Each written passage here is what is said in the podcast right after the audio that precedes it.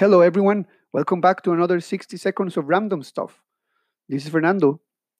You know what they say better to know a bunch of useless stuff than not knowing anything. Exactly four years ago, I wrote something regarding my birthday in my new coming adventure to Singapore. I was in Costa Rica.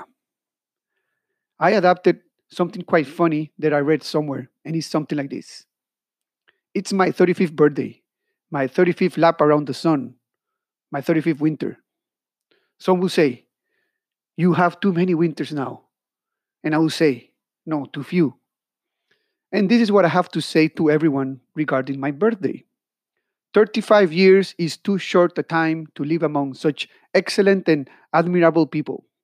I don't know half of you half as well as I should like, and I like less than half of you half as well as you deserve.